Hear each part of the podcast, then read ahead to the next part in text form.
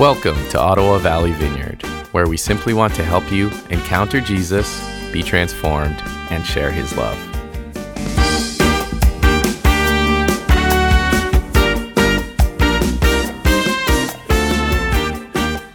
Uh, we're in the middle of a series on the Lord's Prayer, and uh, I want to uh, just for us to pray it first, and then for us to just talk about it. So let's just pray this together. Our Father in heaven, hallowed be your name. Your kingdom come, your will be done on earth as it is in heaven. Give us this day our daily bread, and forgive us our debts, as we also have forgiven our debtors and lead us not into temptation, but deliver us from evil. For yours is the kingdom, the power, and the glory, forever and ever. Amen.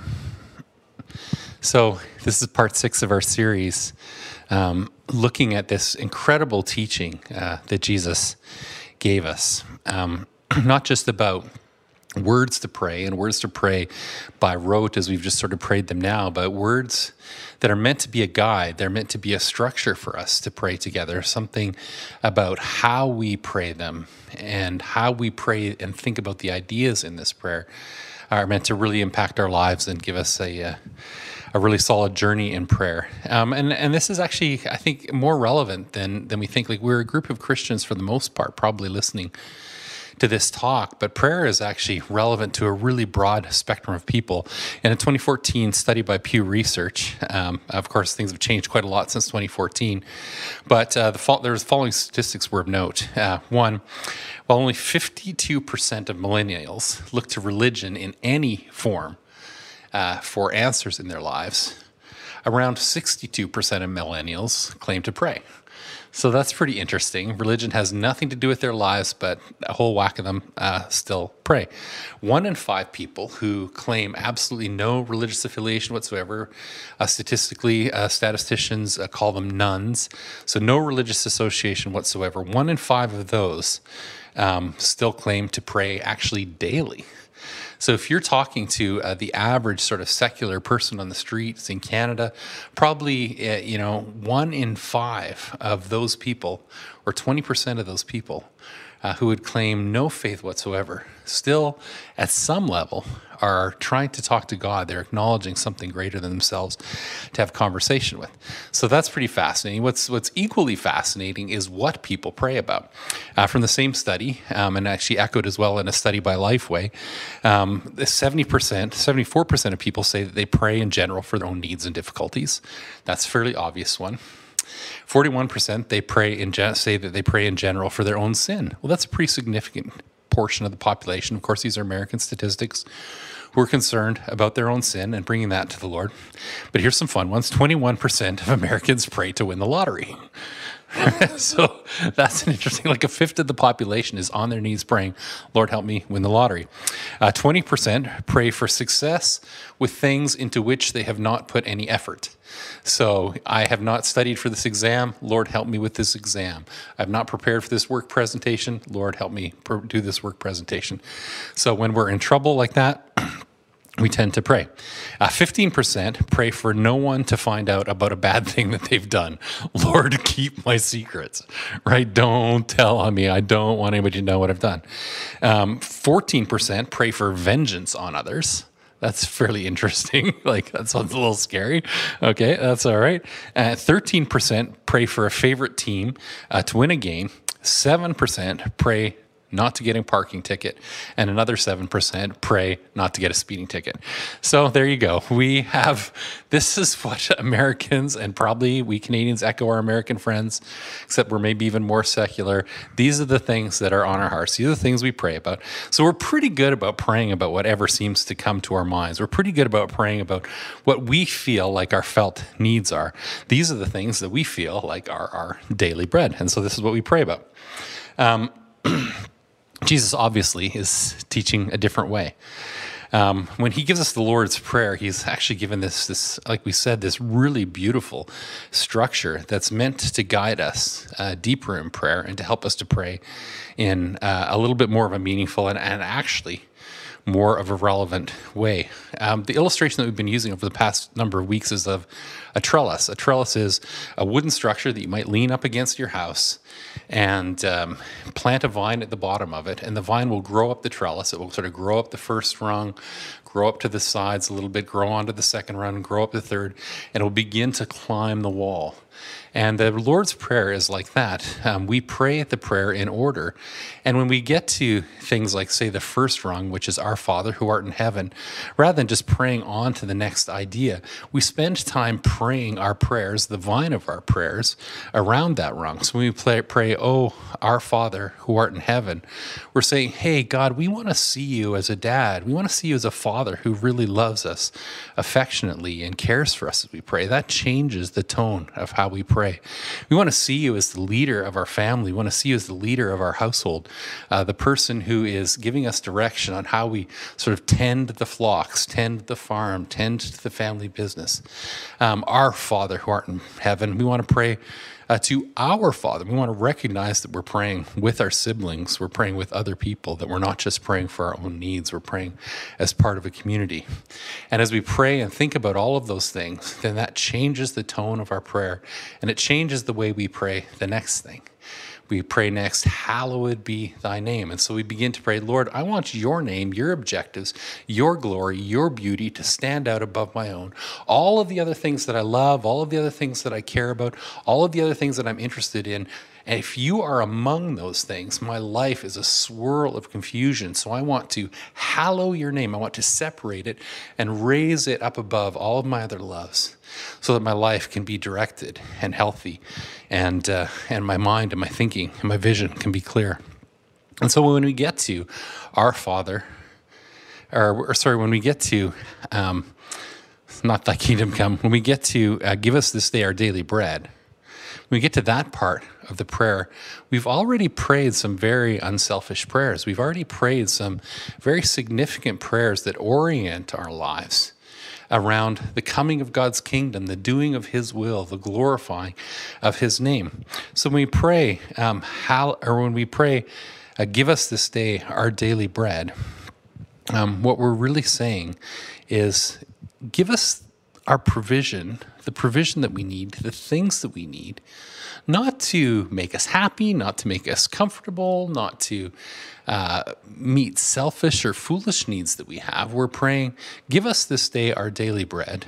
Uh, so that we will be strengthened and empowered to do the work of the kingdom, to do the work of our Father, to do the things He's called us to do. So, our orientation towards the kingdom changes what we are praying for and what we actually see our needs to be. Uh, it's a very, very different way to pray. So, what does that mean for us? What does it mean for us to pray kingdom oriented prayers compared to self oriented prayers? What does it mean to pray mission oriented prayers uh, compared to um, you know my sometimes my selfish and foolish prayers sometimes my my perceived needs. And so there's a, there's a three things really that i see there uh, in the text and it's the text surrounding uh, the lord's prayer that i think can maybe give us a little guidance on what jesus is getting at here. And the first thing uh, i can see is that mission oriented prayer for provision is characterized by trusting god's time frame Mission oriented prayer for provision is characterized by trusting in God's time frame. The first thing we see about th- this idea to give us this day our daily bread is that this is a daily thing, that this is a today thing, that this is a now thing. That repeated idea, day, in this one very tiny phrase is quite powerful. Um, what I think Jesus is saying here is that he wants our lives to be much, much more like Bilbo's journey in The Hobbit than he does like an episode of Hoarders. He wants our lives to be much more on mission and on adventure and trusting him day to day than he does like being a, a people who have all of our needs and all of our anticipated needs and all of our foreseen needs stored up and put in our cupboard and ready to go just in case anything bad happens. We are to go out and find the adventure that God has for us and meet it. And so we have this incredible story of this hobbit uh, written by J.R.R. Tolkien. And he's, uh, you know, had this conversation with the dwarves and he know he's got to go and, and, and help them. He's so nervous about it. He's not going to leave. He's so anchored in his hobbit hole and his pantry and his food and all of the stuff that he's got. But he finds himself one morning waking up with this incredible desire to go on this adventure, uh, shoots the door of his house open, grabs his pack with hardly anything packed in it. He hasn't got a cloak, he hasn't got a handkerchief, and goes running down the road to catch up with the dwarves who are already on their way. Uh, he knows when he has uh, gone out that door that he does not have everything with him that he needs to complete a journey of hundreds of miles he knows that he's going to have to meet provision along the way. And when we see the story, uh, we see him continually having to tighten his belt. That's often described in the story. And then we see moments where there's provision and there's feasting. So there's two kinds of food always in these stories. There's moments where there's not much food and they're eating something called way bread, just a little bit of stuff that you can bring with you on the journey. And then there are moments of celebration and feasting along the way. But the journey is moving. And I think that's what our journey in the kingdom of God is supposed to be. It's supposed to be a moving journey. We simply can't bring our hobbit holes with us. We can't bring our homes with us. So, a really good question for you to ask in this moment is what adventure might God be calling you on that will cause you to leave your comfort? What mission might he be calling you on? What mission might he be calling you to support? What uh, task might he be calling you to do that would maybe take your time and your energy away from uh, providing abundance for yourself? That might take your time and energy away from accumulating money and resources for your future. What adventures are you missing? While you're holding on to uh, provision for tomorrow. What Jesus is doing when he looks at this story is he's pointing us back to the story of the Israelites leaving Egypt. He's pointing back to the story of the Israelites having left Egypt, two million people roughly, uh, leaving Egypt. They're slaves that they've escaped. Uh, they have to leave so quickly that they don't have time to let the bread rise. They just take the flour and they water and they mix it and they cook it. We're going to celebrate communion a little bit later today. Uh, they celebrate Passover with unleavened bread because they left in such a hurried way. When they finally got out there and crossed the Red Sea and got on their journey and their provisions were running out, they cried out to the Lord, Lord, how will you provide for us on this crazy journey of freedom, this crazy journey of Exodus that we have? And the Lord says, I'm going to provide manna for you. And each day, uh, while they slept, uh, having fallen from the sky or sprung out of the ground, I don't really know. This white substance uh, covered the ground, and it was food and sustenance for two million people. I mean, it's called manna, and when they're asked what manna is, it's like manna, the word itself means what is it? So someday, some guy woke up, saw this white stuff on the ground, and tasted it, and, and, and said, What should we call this stuff? And the guy beside him said, what is it? He says, I know. Like, but what should we call it? And the guy said, What is it? But what should we call it? What is it? Well, what is it?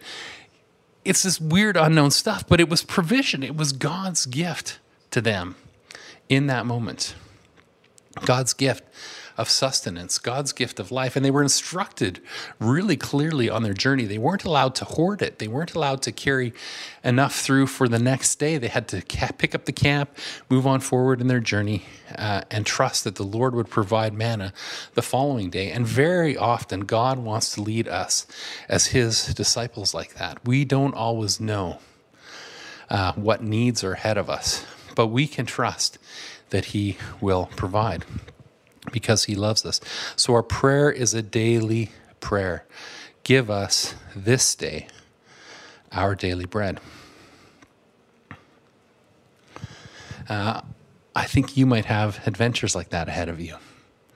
Adventures in ministry, adventures in giving. We as a church have those kinds of adventures ahead of us. We may be called, well, when we started this church, Anna and I, we didn't know how it was going to be funded. We didn't know if we could do it. We didn't know anything. We just moved to Carleton Place and said, let's plant a church. And, and, and, and we did it and the Lord provided step by step. He provided through you guys. He provided through uh, miracles. He provided through surprises. We didn't know. We didn't have a church plant, you know, two years of funding in a bank for us we we just had to trust the Lord and and have crazy financial adventures to do it. And there's more for that for OVV to grow into what He has called for us. We might be called uh, to take a piece of land and and own it before we know that we can put a building on it. We might be called to start ministries that we don't know uh, where they'll go or where they'll lead before we know how to fund and fill them and volunteer them. We may be called to start many things before we know exactly how it will work. But that is the journey of disciples. So, that first part uh, of the journey, give us this day our daily bread, is saying that mission oriented prayer for provision is, is just has to be characterized by trust. It has to be characterized by walking with Him uh, day to day. The second thing we see is that mission oriented prayer for provision is characterized uh, by trusting in God's knowledge and ability. It's characterized by trusting in God's knowledge. We actually don't know, in, in, in a very real way, we don't actually know what our needs are. Uh, our desires are so confused uh, often with the reality of mission that God has ahead of us. We don't know what need will be around the corner. We just know what we feel like we need right now, what might comfort us, what might make us feel happy, what might make us whatever. Um, but God has specific uh, provision tied to the mission, uh, ready and waiting for us. Um, so we can trust that he understands our actual needs uh, better than we do. If we read Matthew chapter 6, again, this is right in the same chapter, just following the Lord's Prayer by li- just a little bit. It reads like this So do not worry about your life, saying, What shall we eat, or what shall we drink, or what shall we wear? For the pagans run after all these things. They run after all these things, and your heavenly Father knows you need them. But seek first his kingdom and his righteousness, and all these things will be given to you as well. So do not worry about your life. You know, so often uh, our prayers are so anxious. There are many times when I am uh, kneeling and praying before the Lord, and I'm not actually kneeling and praying before the Lord. I'm kneeling and stressing before the Lord. I'm kneeling and worrying before the Lord. And so often, when we're in that state of praying without trust, praying without believing that He knows more than what we know, uh, our prayers very, very quickly, and you will have experienced this, very quickly shift to problem solving. And that's the thing that derails our prayers almost more than anything, at least that's my experience, is I can be praying, Lord, will you provide for this thing that I think we're going to need? And immediately my mind shifts to how can I provide for this thing that we think we're going to need? I'm not actually trusting him in that prayer. And when I get up from prayer, prayer, I'm very quickly running after that thing that I think I need. I'm very quickly running after to making decisions to make that thing happen. It's good to be a proactive person. It's good to be a decision maker. It's good to be somebody who is working and doing things. But the Lord in this text is showing us that um, we can't spend all of our time and all of our lives running after provision because if we do that, we won't actually run after and follow and do the mission. A great way to understand this is imagining uh, an army. Imagine an army that was all supply chain and no soldiers. Imagine what that would be like. Imagine the general saying, okay, guys, over there, we need to get the production going. We need to make some bullets. We need to make some guns. We need to get some food grown. We need to get it packaged up. We need to get that all done. We need to get the ships loaded. We need to get that across the ocean. Uh, we need to get uh, everything going. We need to get the trains running. We need to make that all happen. Um, but do we have anybody left who knows how to shoot a gun? Did we train any soldiers? Do we have anybody who is doing the work that the army needs done? And very often we pray ourselves just absolutely bonkers around the supply chain. And we forget that we are meant to be on the mission. God is calling you to be his hands and feet. He is calling you to be caring for people in real time. And if 99.9% of your life is oriented around provision and 1% is oriented around the mission, you're probably missing something beautiful uh, that God has for you. He knows your needs. And you can trust him. Not only can you trust that you don't need to run after the things that you need, uh, like the pagans do, you can trust that he knows what you need, and you can trust that he is able to manage the supply chain. You can trust that He is able to provide for you. And time and time again in our journey in ministry, um, and, and we've made lots of mistakes in this, and we've had lots of doubt, and we've done lots of foolish things too, but lots and lots of times in our ministry, we've said, I don't know how to pay for this. I don't know how to do this, but I'm going to get up and I'm going to go and I'm going to do my job today and trust that somehow when I get home, there will be some food on the table. That's just been our reality as pastors uh, at times. Um, and, and we just know that God is amazing in that. Uh, the third thing that I think we can see in this text around the Lord's Prayer uh, in Matthew chapter 6, 26 is that mission oriented prayer for provision is characterized by trusting in God's love. Mission oriented prayer for provision is characterized by trusting in God's love. Look at the birds of the air. They do not sow or reap or store away in barns, and yet your heavenly Father feeds them. Are you not much more valuable than they? The Father sees you, the Father knows you, the Father loves you, the Father values you as His person who is on mission. Remember that prayer we prayed, Our Father in heaven, and imagined ourselves in the tent of our heavenly Father, in the tent of an earthly Father who is managing his farm, managing his shepherds, and we're one of his shepherd sons. He values us as his shepherd sons. He adores us as his shepherd sons. He loves us. He is not going to cause us to uh, be in starvation, unable to carry out the mission. We may have times of hunger. We may have times when we're cutting it close, but He loves us and He's going to care for us. So we need to allow Him to love us in this and to reduce the anxiety that we carry over our provision. There have been lots of anxious moments in Anna and my life and Anna and my marriage where we've been in places where we've prayed very anxious prayers. Uh, there have been times when we simply did not have enough money or enough food uh, to do the thing that we call to do. We know what it's like to look around the house and say, Gosh, what can I sell here to be able to go to the grocery store.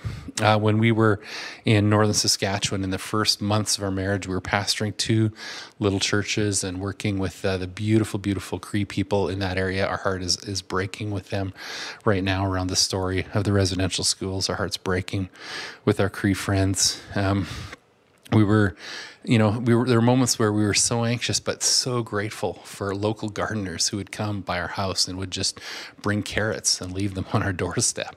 We were so grateful for people who would uh, drop by eggs. We were so grateful for this old farmer in the church who would uh, sometimes come and, and shake our hands and, and, and shake my hand and there'd be a $20 bill left in it when he was done. Um, anxiety in my heart, but God was always providing. We remember moments when we were students in New York State and attempted to put Canadian quarters in the laundry machine because you could buy an American quarter, uh, but it cost 30 cents Canadian to buy 25 cents American. So if we put Canadian quarters in, we were saving five cents. Uh, add that up, and that's like 25 cents per load of laundry. If you consider you're going to dry it and not put it on a line, that's like 50 cents per load of laundry. And that's like serious cash that we can use to take to uh, Wegmans to buy groceries, right? like we're thinking at that level uh, as as sort of starving students. Uh, can we put a little bit of diesel in our car to go back home and visit our family? Anxious moments, fearful moments. I remember uh, when we were youth pastors in Toronto. Our staple meal for weeks on end was like microwaved cabbage, and we would sprinkle some Frank's Red Hot on it for a little bit of flavor, and sprinkle some Parmesan cheese on it to you know for heavy protein, right? like, and we would eat like that for weeks on end because we just weren't being paid much. We were, but we were trying to do the mission, trying to do it, and trying to survive, and and that was anxious prayers when we were in New Brunswick. Uh, we had just, I mean, we it was a huge step. We just bought our first home, seventy four thousand dollars for this really massive house, which was crazy.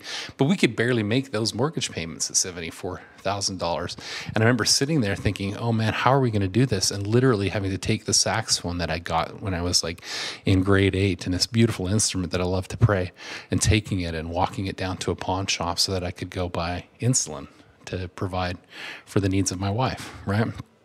These are anxious moments. But and the reason I tell you about them, the reason I tell you like how close it was, and the reason I tell you about the anxiety that was in my heart over that is because when I look at those very, very anxious moments in retrospect, one thing is really, really clear to me. I have never once had pain in my heart or pain in my stomach when I was praying because my belly was actually empty. Not once have we experienced a, a, lapse in God's provision that caused us to starve as pastors and as ministers and as missionaries. Not once. Every single time when I look back at those stories, the pain and the anxiety and the anxiousness in my heart was there because of fear. It was there because somewhere deep inside, I didn't actually believe that God would provide for me. I didn't actually trust Him. I didn't actually believe that he maybe wouldn't abandon us or would would I, I, believe that he might stop caring for us, that he might leave us alone, that we had made a bad decision and he was just going to leave us to twist in the wind. Very often our anxious prayers don't at all speak to the actual physical needs that we have. Very often our anxiety and prayer uh, speaks to a need for spiritual food. It speaks to a need for spiritual nourishment. It speaks to a need for the presence of Jesus. All of our deepest fears, behind all of them, at the very root of them, is not a longing for natural bread at all. Uh, we are longing for spiritual bread. We are longing for the kingdom of God. We are actually longing for Jesus. And what I want to say to us today that as we pray, give us this day our daily bread to look behind your anxieties and your fears and find that in that place where you fear being abandoned, where you fear being left, where you fear not being cared for, you'll find back in that place Jesus waiting to say, I love you. I care for you. I've got this. I will not let you fall. He loves you. That doesn't mean we're not going to have hungry moments. That doesn't mean we're not going to have moments when it's not close. But in those moments, we will always, always find Him. And that is the spiritual food that we're really actually hungry for. And we're going to do a song uh, now. We're going to worship. We're going to do, Lord, I need you. I want to encourage you as you uh, worship, uh, maybe you want to send somebody to the kitchen. I'm going to give it over to Matt to do communion. We've been talking about this uh, prayer uh, for bread, and we're going to just walk through it in communion in just a few moments with Matt leading, uh, breaking bread together. Um, trusting in Jesus' salvation together, reminding ourselves of the true spiritual food that is our real holy provision.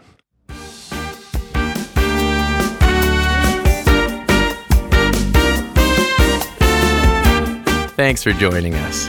To connect to the ministries of Ottawa Valley Vineyard, visit ovv.ca.